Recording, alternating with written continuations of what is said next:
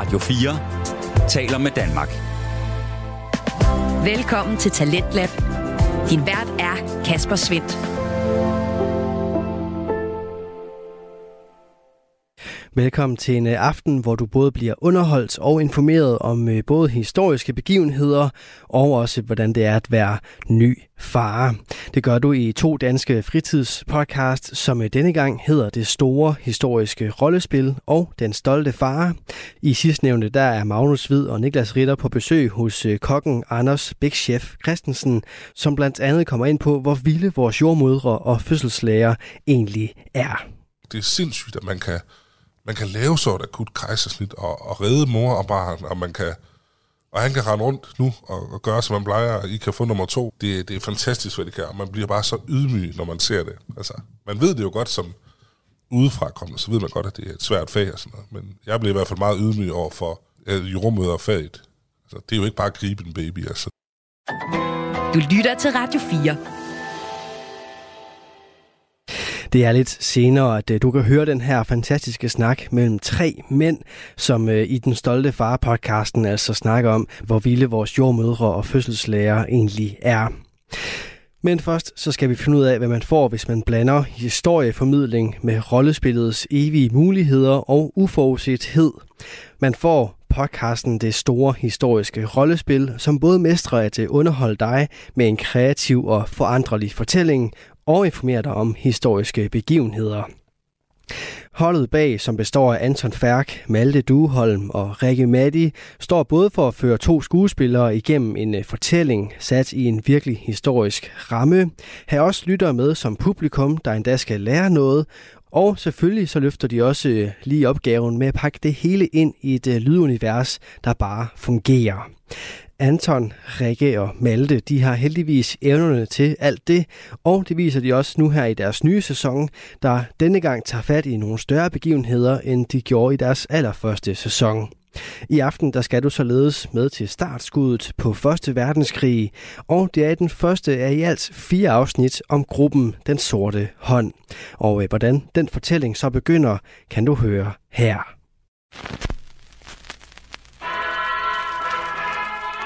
Hvorfor begår vi mor? Der er de mor, som virker tilfældige og følelsesladet. Der er de mor, hvor beslutningen bliver taget i et splitsekund. Der er de mor, som er triste, og hvor vi kigger på omstændighederne og vemmes over, at det kunne gå så galt, at nogen skulle dø. Og så er der en anden slags mor. Det er dem, som næsten virker uundgåelige. Dem, som, når vi ved, at de er sket, ikke kan se andet end vejen, der ledte til din mor. Det her er historien om et mor. Vi er i Serbien, året 1914. Det er den 23. juni, og sommervarmen har bagt hele dagen. Det er et lille sted. Sådan et, hvor lokale mænd sidder og hænger, og ingen rigtig siger så meget. På et tidspunkt går døren op. Postbuddet går igennem det her lokale.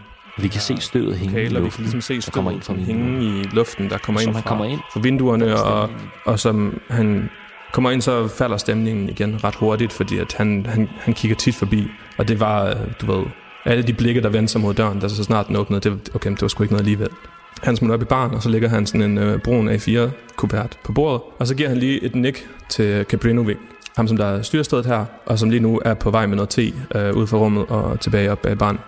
Øh, uh, Cabrino han, ja, ja, han tager, tager den der, øh, ser kuverten og, og giver den ikke til postbud, som så forlader lokalet igen. Jeg hedder Kenneth. Jeg spiller Mujo, en øh, 19-årig bosnier, der er vokset op i, øh, i rigtig kummerlige forhold, langt, langt ude på landet. Jeg har nu vandret hele vejen til Serbien for at melde mig ind i, ind i herren for at redde Bosnien og de andre lande fra, fra Østrig-Ungarn, men er ligesom blevet bedømt for svag til at kunne være med når man ser mig, så ser man nok en rigtig, rigtig spinkel, øh, udmarvet, men også meget øh, passioneret ung mand. Så det er ret tydeligt, når man ser på mig, at jeg ikke kommer fra særlig gode forhold, og ser nok generelt lidt småsyg og lidt øh, presset ud. Og jeg hedder Stine, og jeg spiller Sejra, som er en 19-årig dreng-mand, også fra Bosnien, som nu er endt op i øh, hovedstaden i Serbien.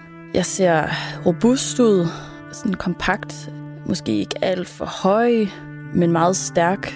Og jeg tror, jeg endte op her, fordi at jeg manglede et sted at, at tage hen og noget at kæmpe for. Og, og den her sag, den ramte mig pludselig sådan meget åbenlyst, at, at, at jeg burde øh, som mand af, af Bosnien kæmpe for dets frihed.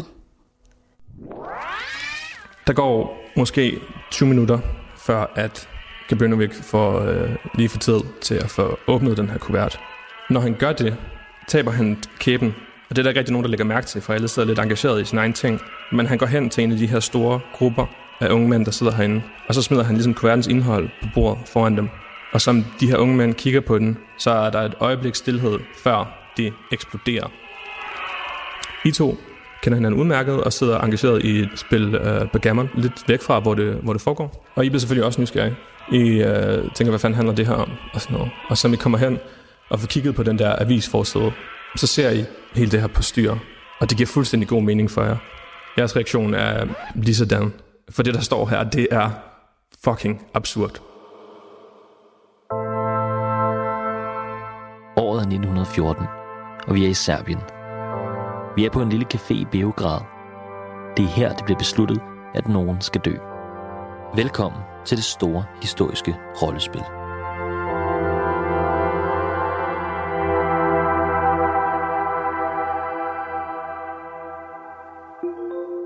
Avisens overskrift fortæller om en begivenhed, som skal finde sted om fem dage den 28. juni. På den dag vil den østrig-ungarske ærkehertug Frans Ferdinand sammen med sin kone, hertuginde Sofie, være på et offentligt visit i Sarajevo i Bosnien. Det her er en provokation. Den 28. juni er en meget betydningsfuld dag.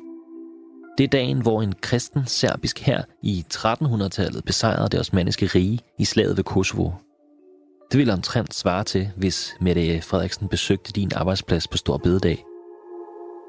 På dagen hylder man serbisk og slavisk identitet, og i 1914 var der god grund til at værne om netop den identitet.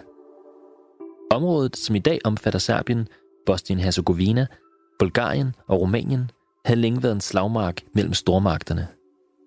Det sidste, der er sket, blot seks år tidligere, i 1908, er, at Østrig-Ungarn besatte et område af Serbien, som i dag udgør Bosnien. Og det er her, vores spillere kommer fra. Årene efter besættelsen var betændt med en slags racistisk og kolonialistisk østrig-ungarsk attitude over for deres serbiske undersøtter i Bosnien. Og det er derfor en kæmpe provokation, at den østrig-ungarske tronfølger Frans Ferdinand vælger netop den dag til sin parade. Det er kolonimagten, som trumfer deres undersøtter. Det er sådan Mujo og Sejra ser det.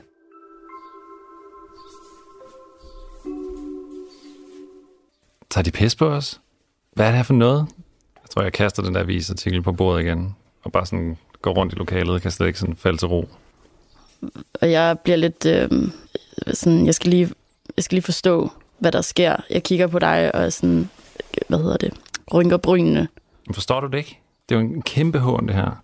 Ja, På vores sår, altså sørgedag, for hvornår vi mistede vores... ja, Ikke? Ja, Jo, jo. Så kommer han tilbage nu og skal ligesom HV over, nu har han også at se, hvor, hvor god jeg er. og han skal ikke komme her. Nej, altså, hvad tænker de? Det er fuldstændig åndssvagt.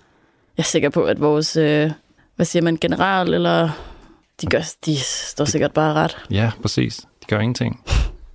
Jeg kommer ikke til at hilse på ham. Helt på, om vi måtte gøre noget andet, at vi måtte kunne gøre et eller andet. For hvis jeg så ham, hvis jeg havde en pistol eller et eller andet, Ja, så vil du skyde ham. ja, Det vil jeg også. Jeg vil bare sige, puff. ja ikke? Jo, Fuck ham. Kan vi skaffe nogle våben eller et eller andet? Måske kan vi gøre noget, eller slå os til noget, eller jeg ved det ikke. Der må der være nogle andre, der... Altså, hvad med de fyre her? Vi, måske kan vi snakke med dem, om de, om de kender noget, eller vi kan gøre. kender du nogen af dem? I kender, øh, I kender begge to øh, Kaplinovic, der står for, øh, der er ligesom øh, arbejder her. Det er ham, der serverer her. Det var samme artiklen kom til.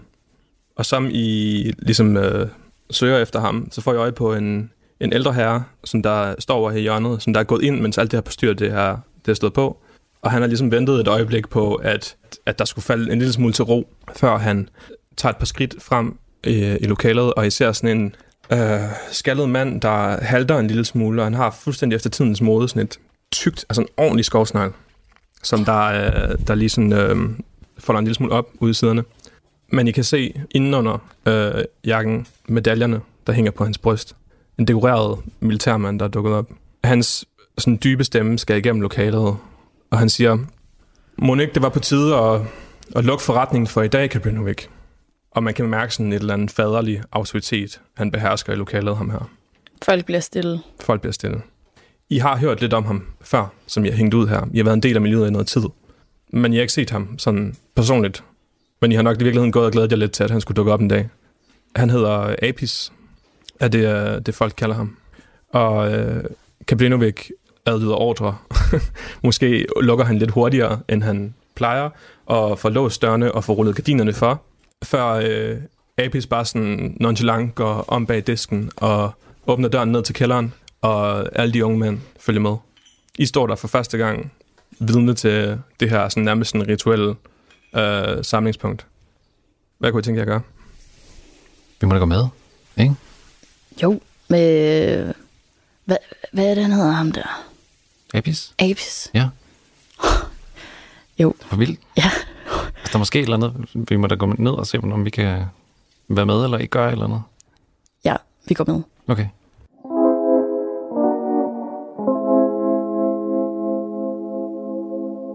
Nede i kælderen samles I om et bord.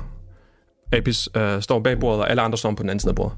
Mm. Der er ikke nogen, der er fulgt med Apis om på, om på hans side. Øh, alle står venter spændt på, hvad, det er, hvad, hvad skal der til at ske nu? Hvad er det, han skal sige? Hvad finder han frem? Ingen tør at sætte sig ned. Ingen tør at sætte sig ned. Absolut ikke. Der, der står nogle stole sådan lidt spredt rundt omkring, sådan, men, men, men han står op, så vi står alle sammen op. Mm. Um, Abis kigger lidt rundt i lokalet og siger, um, jeg kunne fornemme, at, der var, at de havde fået post i dag. Og Cabrinovic, han siger sådan, ja, ja, den er, den er god nok. Hvad, hvad, hvad, hvad fanden gør vi? Abel, han siger sådan, hvem melder sig?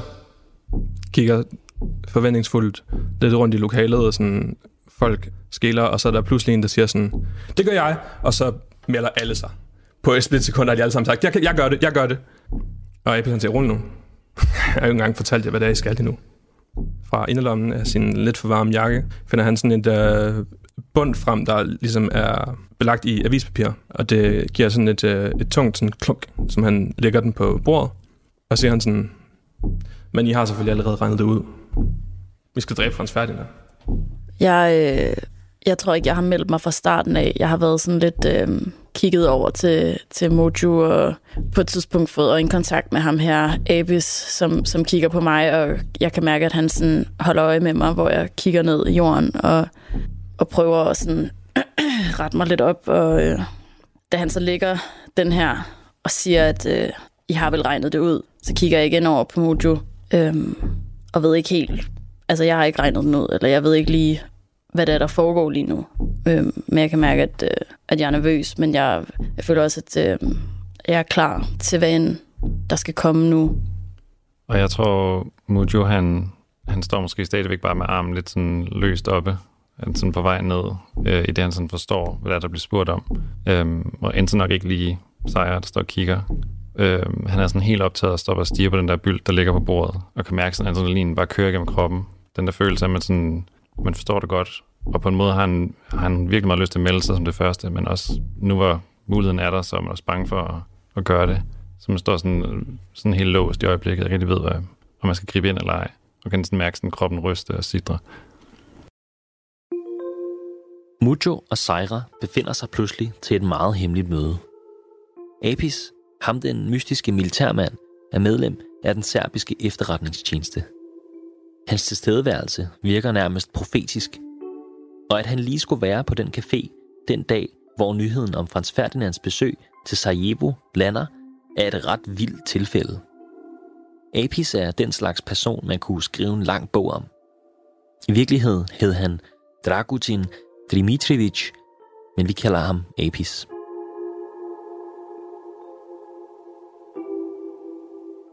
Apis kigger rundt i lokalet, og så siger han, at vi har også et par nye ansigter i aften. Så finder han jer to. Mojo og, og Seira. I, I kender byen, gør I ikke det? Ja, ja, det gør vi. Ja, vi, vi kommer derfra. Eller du gør i hvert fald, og jeg, ja, jeg har været jeg der. kommer derfra i hvert fald. Og du, kommer, du har jo også været der. Vi Ja. kender den godt. Vi kender den, ja. Kan I gøre det her? Jeg kigger igen over på Mojo. Stadig, stadig har jeg ikke en idé om, hvad det er, han mener med, hvad vi skal gøre, men jeg er virkelig klar. Selvfølgelig. Vi, ja, vi er så klar. det kan vi godt. Det kan vi, ja. Du, du kan stole på os. Jeg tror, i det, jeg siger sådan, du kan regne med os, så knækker min stemme sådan rigtig teenage-agtig. Øh, jeg rullede tre. Regne med os. Apis kigger rundt i lokalet, og der er mere end et skeptisk blik, der falder på jer fra nogle af de andre. Ah, total, mand. Vi skal godt gøre det. ja, virkelig sådan, uh, ja, unpersuasive. Ja. Øhm, han, tænker, han tænker et øjeblik, før, før han spørger jer, kan I svæve foran jeres brødre, at de vil gøre det her? Jeg, For hvis ikke, så skal I ikke gøre andet end at holde jeres mund om, at det her det skete. Jeg tager, øh, jeg tager armen frem. Han står, han står så tæt på mig nu, at jeg sådan kan tage armen frem og vise ham min hånd. Og så siger jeg til ham, vi gør det her. Det lover vi. Og så kigger jeg lige sådan tilbage, eller sådan over skulderen til Mujo. Vi gør det her. Du kan stole på os. Kender du den der følelse, når man giver nogen hånden, og så man, sådan, man føler, at sin krop er sådan en barnekrop, når man giver dem hånden? Fordi Ja. det er sådan, det er, der er sådan et eller andet autoritet, og der er sådan et eller andet sådan, øh, tyngde i det håndtryk, der bliver givet til dig, og som de her sådan isnende blå øjne kigger ind i dine, så, så snører din, hele, dit, sådan hele dit system sammen, og du gør alt, hvad du kan for ligesom at putte et brave face på, at det her, det kan du godt. Det er en kæmpe anerk- anerkendelse, og I kan fornemme sådan jalousien, der driver af væggene herinde. Og samtidig kan man måske også allerede forestille jer, at der er flere af dem her, der tænker sådan, hvorfor dem? Hvorfor, hvorfor, hvorfor dem? Så skulle da alle sammen få et kort over byen og finde ud af det der. Men af et eller andet grund, så vælger Apis jer.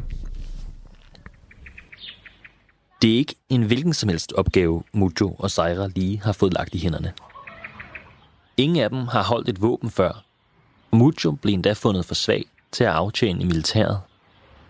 Men tiden er knap, for der er jo kun fem dage til slaget skal stå. De har en aftale om at mødes med Apis tidligt næste morgen i en lokal park for at få mere at vide.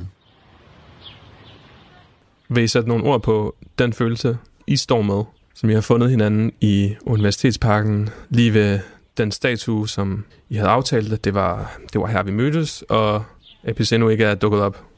Mm, jeg kan forestille mig sådan en, en, øh, en kæmpe sådan stolthed og følelse, at nu kan man endelig udrette noget. En følelse, at man kan endelig gøre noget. Man har gået med de her tanker om, om, om, om ens fremtid og alle de her ting, og uretfærdigheden og alle de her følelser, og lige pludselig har man så mulighed for rent, rent faktisk at gøre noget.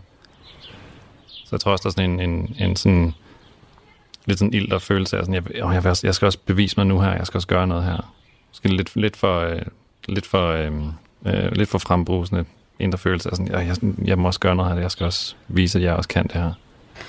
Og jeg tror, at øh, når jeg står her og venter, så øh, føler jeg så føler jeg mig enormt vigtig.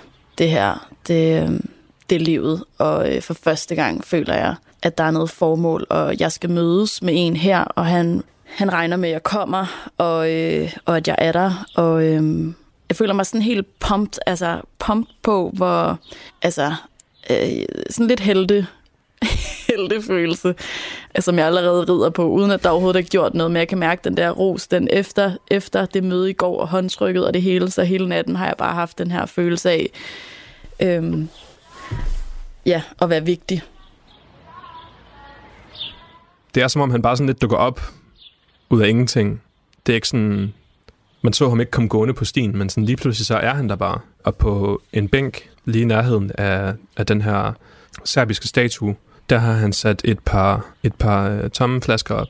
Uh, han kommer hen til jer, giver jer begge to et nik, og så ligger han øh, uh, bylden på et af trinene, der ligesom leder op til den her statue. Der er sådan et par trappetrin, uh, og der er ikke særlig mange mennesker i parken. Uden at sige noget, så pakker han, øh, pakker han bylden op, og så ser jeg, at der ligger en, en enkelt sådan Browning belgisk lavet pistol. Der er et enkelt reservemagasin til den. Det er sådan en meget simpelt udseende håndvåben. Det er nok sådan et, som politiet bruger i, øh, i Beograd også, og det er, det er et par år gammelt, men på det her tidspunkt er det ikke, um, er det ikke et issue. Har en pistol. Så der Ja. ligger håndvåbnet, Mm. så ligger der ved siden af sådan en, øh, det er næsten sådan en disk, øh, sådan en lidt stor, øh, flad, rund ting, hvor der sidder en enkelt sådan splint, som man, øh, man kan trække ud af den. Og så ligger der ved siden af det, og det er næsten sådan helt diskret, man kunne næsten sådan overse det ved siden af de her våben. Men der ligger to små sådan cylindre pakket ind i, øh, i avispapir også. Han tager øh, det der håndvåben op, tjekker den, og så øh, kigger han på jer og siger, det kan være, øh, det kan være, at du skulle have den her, Mucho. Ja, ja. Og jeg træder frem og ligesom sådan lidt tøvende, men hurtigt griber ud efter pistolen. Den føles tung i din hånd. Og øh, så instruerer, instruerer han dig i, hvordan du sådan, lige så stille ligesom bare sådan skal, skal trykke på aftrækkeren og hive den ned. Du clearer den første flaske uden problemer. Wow. Uh, han siger, meget godt, prøv at gå lidt længere tilbage. Godt, Mucho. Wow, så er det. Kom så, Mucho. Jeg ramte den.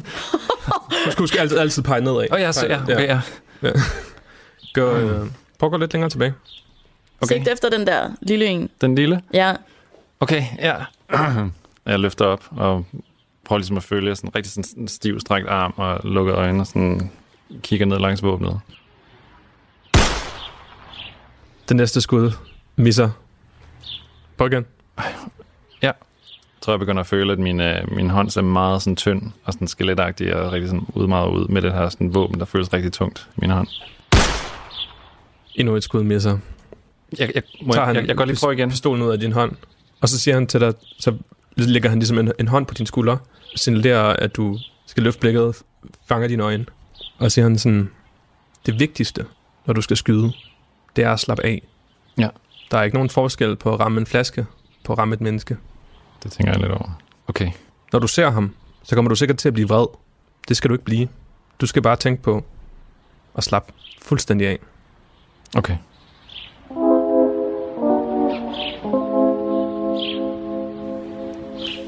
jeg bliver lidt øh, tør i halsen. Det er først nu, da han står og snakker med Mujo her, at det går op for mig, at han vil have, at vi skal øh, skyde efter mennesker. Det var sådan, det havde, den havde jeg ikke lige... Øh, det er først nu, at jeg opdager det.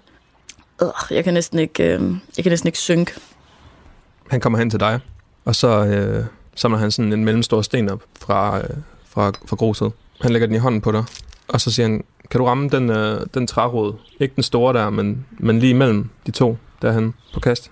Og jeg, øh, jeg tager den op, og så kaster jeg den afsted. Lægger alt det kraftige, jeg kan. Og fuldstændig mesterligt, så lander stenen præcis imellem de der to trærødder. Han kigger på dig og siger sådan, meget flot. Kan du gøre det, mens du løber forbi og løbe videre? Mm. Skal, hvor, øh, hvor skal jeg løbe fra? Altså, skal jeg Prøv starte? bare at løbe her på stien og se, om du kan gøre det samme. Okay, Jeg finder en sten sådan din størrelse. Den er en lille smule tungere, den her. okay. Og jeg tager den, og så begynder jeg at løbe. Øhm, og så kaster jeg den igen. er fuldstændig lige sådan, så formår du ligesom på en eller anden måde at udregne, hvor hurtigt du løber i forhold til at lande den det der statiske sted. Og som Sten lander der, så trækker Apis et smil på læben, og så øh, visker han måske sådan lidt under sit, øh, under sit overskæg, og siger sådan, det skal sgu nok gå det her. jeg ved godt, det her, det er ikke meget, men det er, det er det, vi har tid til. Det eneste, jeg kan gøre, det er at forberede jer på, hvordan det her det kommer til at føles. For I kan sagtens gøre det, I skal gøre.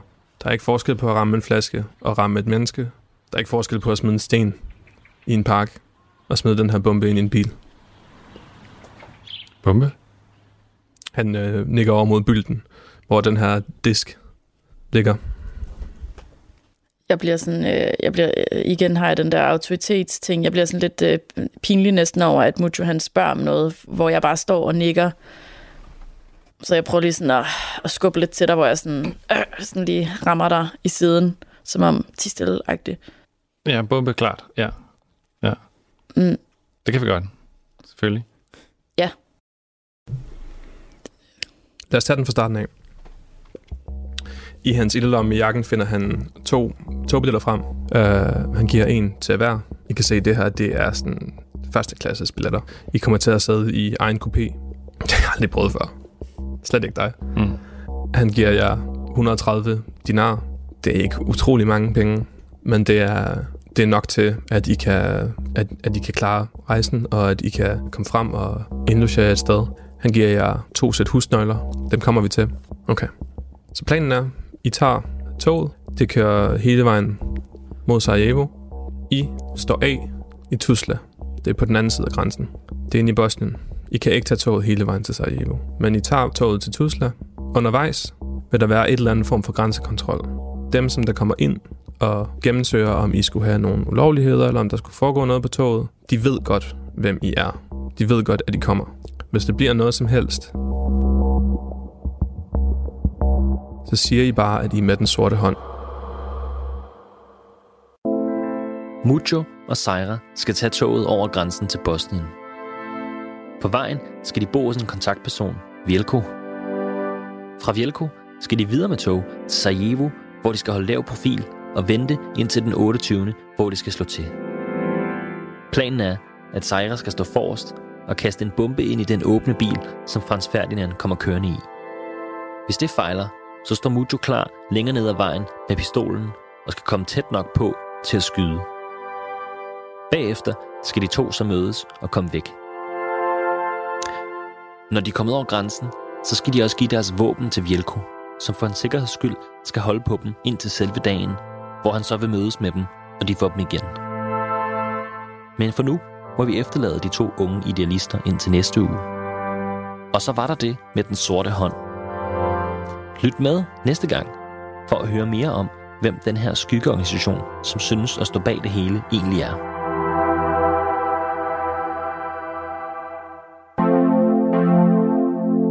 Tusind tak, fordi du lyttede med på første episode af Den Sorte Hånd. Vi vil gerne opfordre jer til at gå ind og følge os på Instagram, hvor vi kommer med mere historisk indhold om de spil, vi laver, og deler billeder fra optagelserne og den slags. Det er også her, vi vil opfordre jer til at skrive til os med ris eller med ros, eller hvis I har spørgsmål eller idéer, eller bare hvad som helst egentlig. Og hvis du kan lide vores podcast, så spred endelig ordet. Bag podcasten står Malte Dueholm, som du har hørt være Game Master og som har skrevet spillet. Rikke Matti har været med til at lave research og har lavet grafik. Jeg hedder Anton Færk, jeg har stået for klipning og lyd. Tusind tak, fordi du har lyttet med. Du lytter til Talentlab på Radio 4. Det var den øh, første af i alt fire episoder omkring Den Sorte Hånd, som er lavet af det store historiske rollespil. En podcast med Anton Færk, Malte Duholm og Rikke Matti som holdet bag, mens øh, de to spillere, som øh, altså blev udsat for den her fortælling, er Kenneth Ladekær og Stine Knudsen. Episode 2 og 3 af den her fortælling er allerede klar til dig inde på din foretrukne podcast tjeneste, og så kan du selvfølgelig også følge med inde på det sociale medie Instagram. Begge steder der kan du også finde aftenens næste fritidspodcast. Den hedder Den Stolte Far og har de to værter, Magnus Hvid og Niklas Ritter. De laver her en podcast, som dykker ned i forældrerollen med særligt fokus på det at blive og være far. De byder på samtaler imellem både værter og interviews med spændende og forskellige gæster, og det er sidstnævnte, vi skal have fat i her til aften. For Magnus og Niklas de har taget en tur til Aarhus for at besøge den øh, stolte far, Anders Big Chef Christensen. Og øh, Anders Big Chef Christensen, han er kok, ejer af nogle forskellige restauranter, og selvfølgelig også så en øh, stolt far til sønnen Storm, som øh, godt og vel er et år gammel. I aften der får du del 1 af den her lange samtale imellem de tre stolte fædre, og den byder blandt andet både på en snak om øh, selve fødslen, hvor Anders Christensens kone udviste stort overskud. Så skal vi også høre omkring det her med de særlige søskende forhold, der kan være, og så også om øh, Storm skal presses til at øh, blive kok. Du får her første bid af aftenens afsnit fra Den Stolte Far. Så er Den Stolte Far på tur endnu en gang. Vi har simpelthen øh, puttet udstyret ned i backpacker-rygsækken, og vi skal sgu til Aarhus. Vi skal over på øh, restaurant Galin og mødes med restaurantejeren Big Chef. Anders Kuk Christensen, du. Han er en stolt far til Storm på øh, knap et år. Og vi glæder os bare til at høre hans farhistorie. Ja, det bliver rigtig spændende at høre, øh, hvordan det er for ham at være far. Så, men vi håber i hvert fald, at I vil nyde afsnittet, og så må I bare have en rigtig god fornøjelse. Woohoo!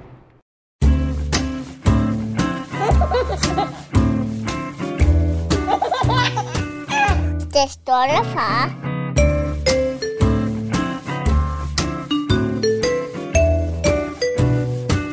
Jeg går heller ikke ind og læser nyheder. Jeg finder de nyheder, jeg vil læse. Fordi ellers så går man bare og bliver lidt deprimeret. Det betyder ikke, at jeg ikke tager stilling til ting. Men, men, men det der med at gå og blive pest over ting, det, øh, det er mit liv skulle for kort til. Men, men det er jo klart, jeg kan jo godt se, at hver gang vi bestiller Nemlig, ikke? Vi, vi, vi bestiller ved, ved nemlig.com, fordi det passer meget bedre, når vi ikke rigtig kan handle og hjemme og så. Og vi aldrig rigtig ved, hvor mange aftener jeg er hjemme. Det kan vi da godt se, om det stiger der mellem 3 og 700 kroner per uge. Selvom jeg synes, det er det samme, vi får. Men, men øh, det er ligesom corona, og når der er valg og alt muligt. Jeg vælger simpelthen at bakke ud, fordi ellers så går, man bare bliver, så går jeg bare og bliver sådan lidt olden. Og det gør man. Det har jeg sgu ikke tid til. Fjollet at uh, bruge for meget tid på at bekymre sig om det, hvis man alligevel har overskud på budgetten, ikke? Kan du følge mig? Altså? Ja, ja, altså det er også derfor, at det skal ikke lyde arrogant, men det er bare mere det der med, min, min kone elsker at, at jage tilbud. Hun elsker det. Så nogle gange, så når jeg kommer hjem, så, så er der en eller anden gulerods appelsin juice i køleskabet. Hvorfor er der det? Får vi gæster? Skal vi, vi får som regel kun juice, når vi laver morgenmad og sådan noget. Nej, det var på tilbud. Nå, okay, så smager vi det den. Nogle gange så ligger der de, det ligger de mærkeligste ting nogle gange. Så nu, man kan åbenbart få frikadellepålæg i skiver. Det er egentlig ikke. Øh, så ligger der lidt sådan, jeg, det, ser sgu det er helt mørkt, det der. Hvad er det for noget? Nå, det er så frikadellepålæg. Nå, okay, det, det var på tilbud. Nå, okay, så, så prøver vi. Ja, og, men, og Storm, han spiser jo. Så han, altså der, det er jo bare med at finde ud af, hvad han kan spise, øh, hvad han må spise, og hvad han ikke må spise med salt og alt det der, I ved. Og så er det ellers bare, så kører det ellers bare. Hvordan har du det egentlig med, med at, uh, at fodre ham, altså nu når du er dygtig til at lave mad selv? Uh, strider det så på dig at give ham noget færdiglavet nede fra Rema? Eller? Jamen, det, det, det gør vi jo ikke helt. vi laver alting selv. I laver alting Ja, selv? vi er nogle af de der pisse overskuds lorteforældre, alle sammen hader. Ja. ja. Vi har de der øh, skide gode pyréer der. Dem der, øh, jeg ved sgu ikke, hvad fanden det er for noget. De der grøde nogen der, de Ja, ja, barber sådan- på. sådan moody-agtige, Ja, ja. sådan et eller andet. Det får han nogle gange som dessert, men ellers så alt, så laver vi selv. Stephanie står og laver alle grøderne selv, det gør hun om mandagen, så pakker hun det ned i forskellige poser. Så hver morgen, så får han øh, sin grød. Der er tre forskellige slags fibre. Så får han en af de her forskellige grøntsagspyréer i, og så får han lige øh, lidt smør, og så får han noget sødt i. Der laver hun også frugtpyréer. Og ellers så laver hun bare alle de pandekager og vafler. Altså grøntsagsvafler og selleri og så videre, fordi det kan han selv sidde med, og det smuldrer han ikke med. Og så ellers så spiser han egentlig det, vi gør bare uden salt og, og sådan noget. Øhm, og når vi er på farten, når vi har en barnevogn fyldt, jamen, så er det pandekager og vafler, han sidder med. Som I også selv har lavet. Som vi selv laver, ja. Ja, det er cool. Det lyder lidt som, uh, som sådan, jeg drømte om, at Ja. jeg ville være. Ja, og det er lidt, vi har det sådan lidt, de ting, vi egentlig sagde i starten, vi, vi gerne ville som familie, sagde alle, det kan ikke lade sig gøre. Ja, jamen, han kommer til at sove i seng. Ja, ja så det bliver sådan, og man har ikke tid til det. Men min kone er jo super sindssyg. Altså, fordi hun, hun kommer fra restaurationsbranchen. Så det der med at kun har fået to og en halv time søvn, det er sgu, det er fint. nok. Det, der er mest irriterende, det er, når jeg vågner om morgenen, og dufter af pandekager. Og så kommer jeg ud, og så er det, ja, jeg har lavet broccoli fnatpandekager til ham, eller sådan et eller andet. Og det ligger bare dufter af pandekager, men det er det jo ikke. Den der duft af stegt æg og sådan noget. Nej, ikke noget til far. Og pølsehorn, så tager hun en pøls, skærer i kvarte, tager skinnen af, og så laver hun sådan nogle små babypølsehorn til ham på 6-7 cm, han selv kan sidde med. Jamen, hun er tosset. Men er du sindssygt, hvor er det overskudsagtigt, det der? Super. Og så tænker man, nu hun jo startet efter barsel igen, så stopper det. Nej, nej. Nej, nej, hun fortsætter bare.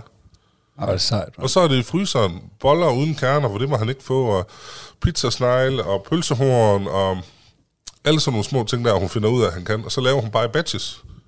Men min kone, hun, hun slapper jo af et kvarter til en halv time hver dag. Og det gør hun så med hendes telefon og Instagram. Hun ser ikke fjernsyn. Hun ser ikke andre mennesker, fordi hun passer jo også arbejde ved siden af. Nu ved jeg godt, hvis skat sidder og lytter med, så må en på barsel ikke lige sende en mail engang, men det er også derfor, at, at der nogle gange bare står booking i stedet for. Men hun har, hun har aldrig kunne slippe arbejde. Så hun har altid gjort det der. Og det er sgu ikke mig, der står og laver det. Det er hende. Men har du, nu er det I selv laver mad og sådan noget, har, det nogensinde, har du nogensinde været bekymret for nogle af de ting, du har givet den lille, alle de der, der var helt lille, nu er han jo ikke så gammel, din søn jo. Ja. Øhm, men altså, som du selv nævnte med, de må ikke få salt, og der, er- der er alle mulige ting, der er nærmest, når man får et barn, så får du sådan en pjæse i hånden, siger, værsgo, her har du en graf for, hvad Ja. må få, hvornår. Og når han er blevet øh, to måneder, må man få det her, og fem måneder det her. Har du nogensinde sådan øh, panikket, eller gået meget op i det? Prøv at høre, det, øhm, det styrer min kone fuldstændig, det der. Og også din kone. Ja. Også min kone. Altså, når det, er, når det er, at jeg skal sende ham afsted, øh, om onsdagen, der skal jeg aflevere ham, er jeg begyndt på og har lært, jamen så er de der pyréer, som han skal have den dag, de er klar. De ligger i køleskabet i rækkefølge. Alt er lagt klar, tøjet er lagt klar, alt er lagt klar. Jeg gør ingenting ud over bare, bare at være der. Men det er fordi min kone og jeg, vi har sådan en aftale. Og det er den aftale, der gør, at vi har det fantastisk, altid, hele tiden. Øh, det er, at vi har en aftale om, at hun gør alt. Og når hun så spørger mig om hjælp, så skal jeg svare ja. Det gør, at der er en kontrol over, at ting sker. Når hun er træt af noget, eller hvis hun ikke gider noget, eller hvis hun er, synes en opgave er træls, så spørger hun bare, vil du ikke være sød lige at rydde køkkenet op? Så svarer jeg altid ja. Vil du lave aftensmad på mandag? Ja. Vil du gøre det med Storm og gøre det og køre på lospladsen? Ja. Fordi hun gør det ellers. Så hver gang hun ikke er i overskud, hver gang hun er i lidt underskud, så spørger hun, og så svarer jeg altid ja. Og det gør, at det hele tiden altid fungerer.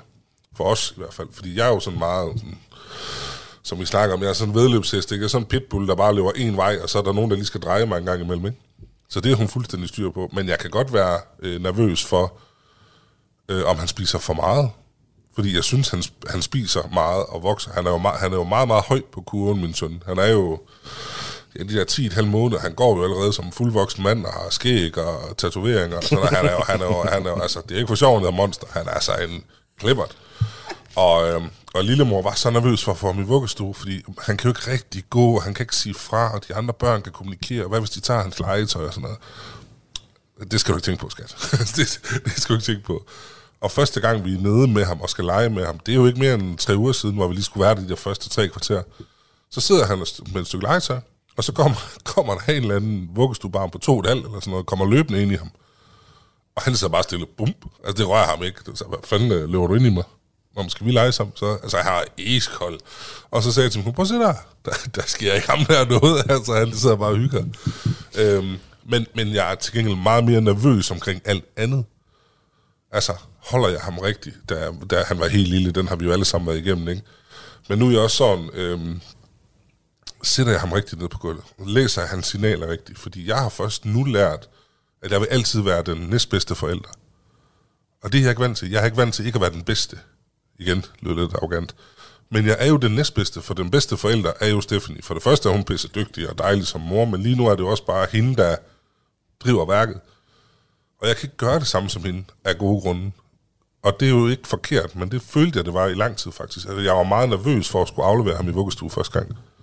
Jeg var meget nervøs for at være alene med ham første gang i en time. Jeg var meget, meget, meget nervøs. Og jeg har ikke været nervøs, siden jeg var 11-12 år gammel.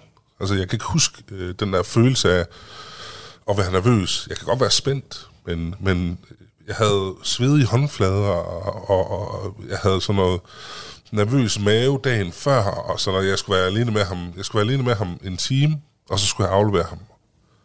Og jeg, jeg, jeg kan ikke huske den følelse før. Altså, det var... Jeg var ikke så spændt, da jeg skulle åbne min egen restaurant første gang. Jeg var ikke så spændt øh, til en jobsamtale, eller et slagsmål i byen, eller blive stoppet af politiet, øh, eller hvad man nu har oplevet som almindelige mennesker, måske lige tænker sig lidt over. Det har aldrig rørt mig.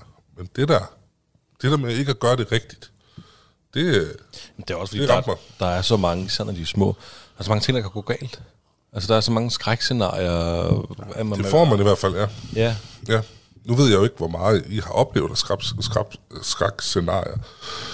Men altså, Storm han har været snottet lige siden han startede i vuggestue, og han er pisse glad. Når han har ondt i sine tænder, så er han pisse glad. Man kan se, at hans kinder bliver røde, fordi hans tænder de bare arbejder. Han er pisse glad. Og der er bare ingen reaktion? Så ingen reaktion.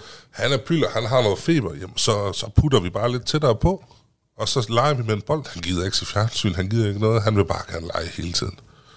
Så vi ved ikke, hvornår det der kommer, hvor, hvornår reagerer han. Altså, når han er ked af det om natten, så er det bare lige af ham på maven, give ham en sut. Altså, vi, har vi er ikke nået dertil, hvor vi tror, andre mennesker er.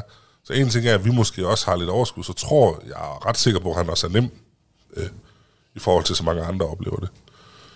Ja, altså det lyder jo som om, hvis I ikke har, har oplevet uh, nogle lange perioder, hvor han har været fuldstændig utrøstelig og været uh, meget syg eller noget, så, så, så lyder det lidt ligesom uh, vores oplevelse, at uh, jeg synes også, at min dreng har været utrolig nem. Uh, det er så også i kraft af, at uh, jeg skal også huske at rose min kone, fordi hun, uh, hun har bare trukket det store læs. Ikke? Det er altid hende, der har været vågen om natten og sådan noget, når, når uh, altså, når han nu engang er vågnet, men, mm. men det har aldrig været gralt. Altså det er først faktisk efter, han kom i børnehave, at, øh, at han er blevet mere syg, ikke? men det har stadig ikke været. Altså det mest øh, gral, han har været udsat for, det var nok for nylig, hvor at, øh, jeg stod og stegte øh, bacon og æg om morgenen, og så øh, altså, skulle jeg lige... Øh, klække øh, ægget ned i baconfetten der, der var fuld knald på panden, og så kom han tilfældigvis lige ind under mig, og så fik han uh, lidt uh, varm fedt uh, lige i mm. ansigtet. Ikke? Så følte du dig også lidt som lort, gør du det? Jeg er jo sindssyg, mand. Totalt streg i regningen. Hans mor var heller ikke imponeret. Ja, men det, det er jo sådan noget, der kan ske, ikke? Men, men indtil videre, så tror jeg, at vi er, vi er kommet ret, ret heldige om ved det. Øhm, det tror jeg, men, men, men sådan nogle ting, der vil jo også bare ske. Altså, Ja, så lærer han jo også, at han ikke skal lege ude i køkkenet. Ikke? Ja, ja, altså det, det er selvfølgelig også, altså, når far han starter bacon, så skulle du bare sidde og vente inde ved bordet. Sidde og slå med bestikket i bordet, og vi skal have bacon nu, far. Det er lige meget, hvad du gør, far, så går det for langsomt. Men det, er, det er for nyligt, at de har kastet ham ned i vuggeren. Mm. Var det svært uh, valg, om man skulle gå i dagpleje eller vuggestue? Det var det på nogle måder, faktisk. Øhm, fordi det, der er det skal lige sige, at min, min, øh, min ekskæreste, hun var øh, advokat inden for børn og ungdom i Aarhus. Så jeg har hørt alle skrækhistorierne, fordi det er de cases, hun har siddet med. Og det der, hun altid sagde, at dengang, hvis vi skulle have børn sammen, øh, det var, at han skulle, vores barn skulle i vuggestue. Nå. Og grunden til, at hun sagde det, det var fordi, der er ikke nogen, der holder øje med dagplejemøderne. Så ideen er lidt, at gevinsten ved en dagplejemor, en god dagplejemor, er højere, end en god vuggestue. Men, der, men i en vuggestue, der er der ikke en pædagog, der får lov at gøre noget, en pædagog ikke skal, fordi der er andre pædagoger. Der er ligesom andre til at tage om dem. Hvorimod en dårlig dagplejemor, den, den, øh, den, den, den kan du ikke altid fange. Øhm, og vi kiggede, og øh, vi kiggede også på nogle andre private øh, institutioner. Vi har jo trods alt nogle muligheder. Øh, og, men vi endte faktisk med den vuggestue dernede, fordi de ville så gerne have Storm. Og han var glad dernede. Og øh, jeg er meget ops på det der med, at øh, han ligesom er sammen med andre. Øh, fordi der, hvor man kan sige, der er en lille knude derhjemme ved os, det er, at når Stephanie og Storm er meget sammen, og, øh, og så kan jeg se på Storm, når han trænger til noget andet. Altså, hvor han trænger til noget faretid, så kommer han med ind på kontoret og sidder og udlægger mit tastatur eller sådan noget. Så jeg var meget opmærksom på det med, at han også skal ud. Øhm, så vi valgte ind i vuggestuen, fordi det var det, vi havde den bedste mavefornemmelse med, men vi, vi havde faktisk tilbud for to andre øh, vug, øh, hvad hedder det, dørplejeinstitutioner, som man jo ofte ikke har, men der havde vi jo så nogle muligheder. Øh, men vi valgte faktisk vuggestuen. Ja, jeg, kan, jeg kan godt følge dig det der med, at, øh, at, at man har der større chance for, at, øh, at ens barn kunne mistrives i en dagpleje. Fordi ja. at, altså, jeg ved ikke, jeg tænker ikke, det er ikke helt rigtigt, at der ikke bliver holdt øje med dem, men det er selvfølgelig på et helt andet niveau, fordi at, at der kommer måske ind fra kommunen en gang hver ja. tredje måned eller et eller andet. Og der har du lige støvsuget, og du har ikke rådet i et par dage indenfor, hvis ja. du er. Det er jo, det er jo når casesen er værst, ikke? Ja. Men, men, men altså, det har jo været alt fra, at, at min eks der oplevede en case med, med en, en mørk dreng, og, og, og den der dagplejermor, hun var bare ikke nede med mørke. Så den der, og det jo, hun havde jo fire børn, ikke? Der var altså tre, der havde det godt, og så var der en, som man ikke rigtig snakkede til. Og, altså, og, det, det, og det er jo ikke sådan, det er. Det skal ikke lyde forkert, men I ved jo også godt, og det gør lytterne forhåbentlig også. Man kommer jo bare op i et eller andet fuldstændig... Man kommer op i et eller andet spids, hvor alt lige pludselig er livsfarligt. Ikke? Og selvfølgelig findes der ikke så ringe mennesker i Danmark, øh, så mange af dem i hvert fald, at det vil, det vil pårøre os, men chancen er der stadig. Men det er da ens som forældre ens største frygt. Ja, altså man det er, er bare... lige præcis det der svigt, de får ja. i institutioner, eller altså ikke får, men altså det, den risiko, der er selvfølgelig, men det er mm. det der, hvis, tænk, hvis nu mit barn skulle være det barn, der blev svigtet i en institution, og du er der jo ikke som forældre, så du har ikke mulighed for at gøre noget som helst ved det, mm. og eventuelt overhovedet ikke mulighed for at opdele. Du, du kan være, at du slet ikke opdager det. det. Det kan være, at du ikke kan gøre noget ved det. Den vuggestue, han skifter til, når vi flytter i hus her øh, til oktober, der var vi nede og snakke med dem. Der er nogle forskellige muligheder faktisk, fordi det er sådan en halv, halv privatiseret vuggestue. Så det vil sige, okay, der er otte børn per stue, der er en pædagog og en pædagog medhjælper. Det, sådan tror jeg, det er, hvor vi er nu, cirka, tror jeg, det er. Og der, hvor vi skal hen, der er der to pædagoger og en pædagog øh, øh medhjælper til de samme antal børn. Vil du betale 1.500 kroner mere om det om måneden? Øh, ja, selvfølgelig vil jeg da det. Altså, da min far han, øh, han lå derhjemme, øh, og han ønskede at dø derhjemme, der kom, øh, kom de der dagplejer eller sygeplejerske, eller hvad det hedder, de kom tre gange om ugen. Og så var der en privat afdeling, der sagde, vil du købe to gange mere om, om dagen? ja, selvfølgelig vil jeg det. Det er jo derfor, jeg knokler, som jeg knokler. Det er jo for at have de muligheder, ikke? Så det glæder vi os meget til. Men han trives rigtig, rigtig godt. Og det er et rigtig fedt sted, fordi man kan mærke, at... Øh, at det har jeg ikke prøvet andre steder, men man kan mærke, at alle pædagogerne ved, hvem han er. At de hilser på ham. At, at de synes, at alle børnene er fede. Og jeg elsker at se, når nogle af de ældre børn, de der to og halvt, tre år, er det ikke tre år, inden man skifter videre, tror jeg. Og det passer meget godt omkring tre år. At der sidder en pædagog øh, med et barn, der er virkelig ked af det, ude i, i hoppelopperummet, ikke? og sidder helt nede på knæ og snakker med det her ene lille barn, som godt kan kommunikere lidt. Selvom der er alt muligt stress omkring dem, og børn bliver hentet, og madordning, og nogen sover, så er der en pædagog, der sætter sig ned og snakker med det ene barn her. Det er, det er jeg glad for. Mm. For sådan var det ikke, da jeg var barn. Jeg kommer fra Lille Vildbjerg ude ved Herning, og det var altså ikke sådan, det var. Altså, det var ikke sådan, det var i børnehaverne, det var ikke sådan, det var i vuggestuerne, det var ikke sådan, det var i skolerne. Øhm, vi, vi blev svigtet hen ad en kant, og det er ikke skolens skyld, det var... Der kom bosniske flygtninge til byen. Dengang ville man integrere dem ved at sætte dem i skolerne. Så lige pludselig så kommer der øh, 10 øh, øh, krigsramte unge mennesker ind med PST øh, på, i skolegården og tæver os, og vi tæver dem, og der er ikke plads til nogen, og det hele og sådan noget. Og det har bare gjort en eller anden form for traume i min verden om, at jeg skal virkelig bare være ops på, hvordan øh, Storm han bliver indkørt i samfundet, uden at være køling. Det er også min, det vil jeg jo heller ikke være. Nej, det, det er fordi, det er blevet lidt tabu også, det der med at være køling. Ja, ikke? ja. Og man, er, man vil helst ikke være ved det, men man vil helst gerne bare, du ved, der skal ikke ske mit barn noget som helst. vel? 100 procent ikke, og det er sådan, men man sidder stadigvæk og siger, at han skal ud og lære at få hudafskrabning og sådan, og det vil man gerne, men der er også nogle ting, man ikke vil have, de skal opleve, ikke? Øh, vi er jo så nået så langt, at vi, vi, vi når, vi slag, når vi snakker toeren, øh, så, så er vi nået dertil, at det er, hvis vi synes, vi har lyst. Fordi mange af os, og måske endda også jer, aftaler det, inden man overhovedet har fået første. Vi skal have to inden for fem år, for så kan de få meget ud af hinanden i, på lang sigt, og vi får, får blærende klare med det samme, og, og alle de ting der, hvor vi hele tiden har været sådan lidt, er, altså en for os, med det vi laver, og det liv vi har, og det vi gerne vil, er det ikke, altså er det ikke sådan, skal det ikke bare være os tre-agtigt? Og så kan man have dage som i morges for eksempel, hvor jeg bare sådan sidder og ser ham udvikle sig, hvor så sidder han og klapper, og vi træner, og vi, vi laver to ting hver morgen, mig og Storm. Vi slåsser først, og det er med skaller og det hele, han får bare. øh, og så spiller vi håndbold, fordi det er jo, det, det er jo målet, ikke?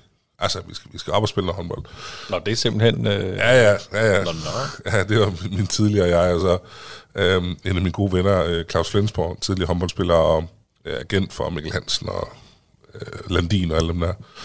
Han kommer meget, han er spiser en god ven. Øhm, han siger, at man skal bare binde hans højre hånd om på ryggen, så han bliver venstrehåndet.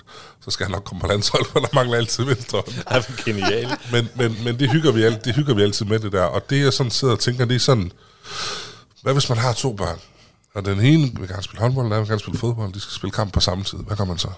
Hvad gør man, hvis den ene svømmer, og den anden går til badminton? Hvad gør man, hvis den ene er udadvendt, og den anden er indadvendt? Hvad, alle de der ting. Og så den sidste sådan irrationelle ting. Og det kan være, at I kan hjælpe mig med det.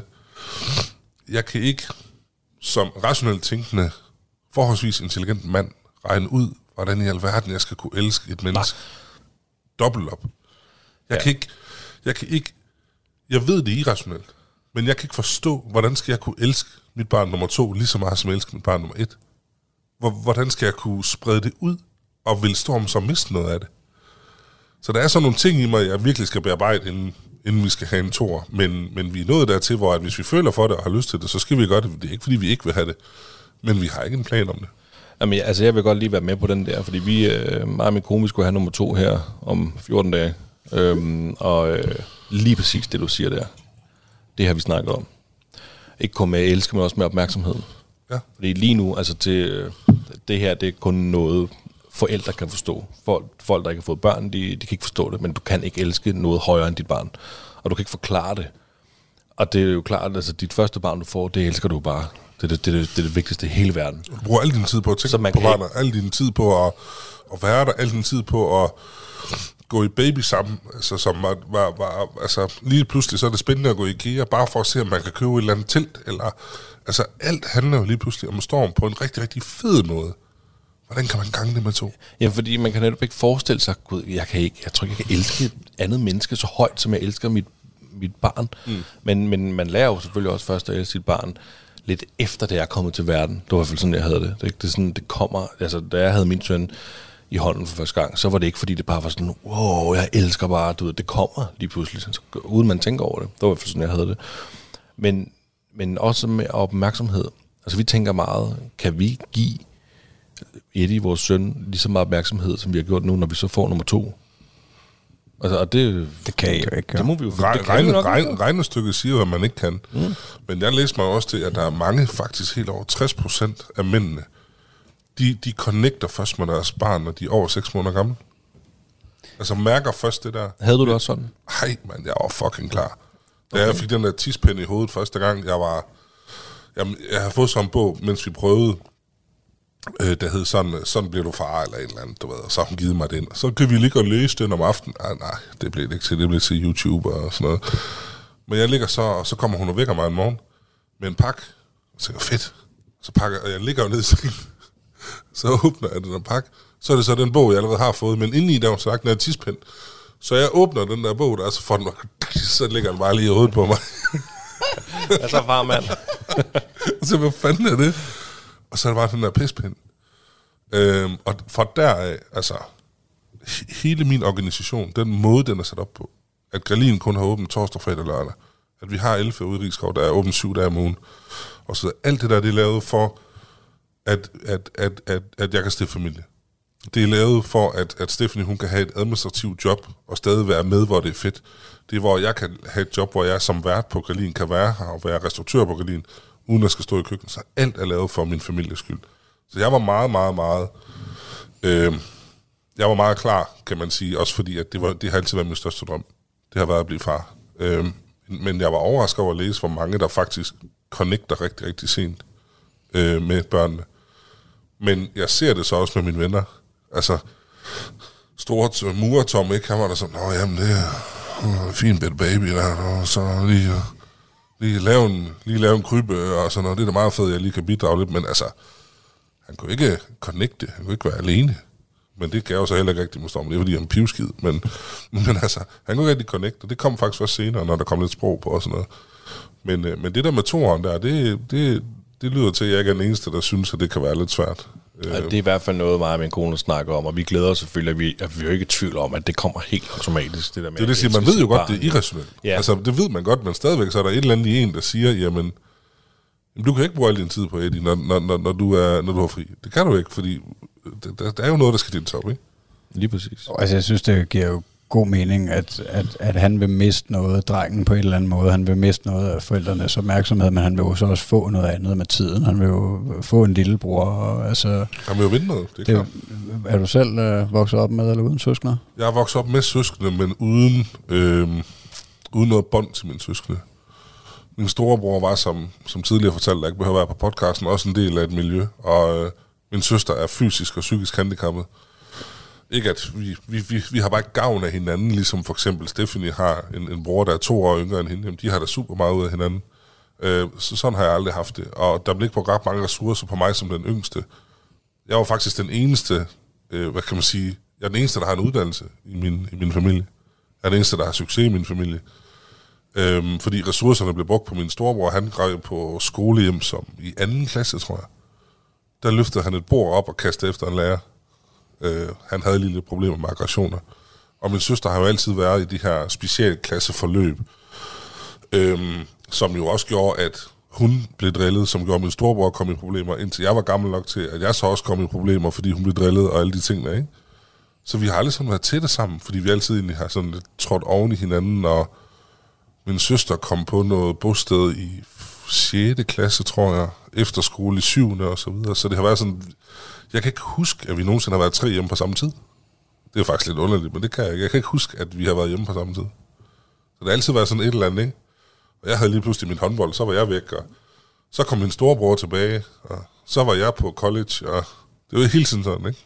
Så jeg har søskende, men jeg har ikke, jeg har ikke kontakt til min storebror den dag i dag, øh, hvilket jeg, jeg er rigtig ked af. Øh, og så min søster har jeg jo så det forhold, man nu kan have, og det er jo så egentlig som, eller Stephanie er hendes værve, og vi ligesom hjælper hende på de måder, vi kan, ikke? Radio 4 taler med Danmark. Og øh, vi gør lige en øh, kort pause ind i podcasten Den Stolte Far, hvor værterne Magnus Hvid og Niklas Ritter er på besøg i Aarhus hos Anders Big Chef Christensen til en snak omkring det her med at øh, blive og være far for sønnen Storm. Den samtale vender vi tilbage til i næste time, men først så får du altså lige her på Radio 4 dagens sidste nyheder, denne gang leveret af verdens bedste nyhedsoplæser.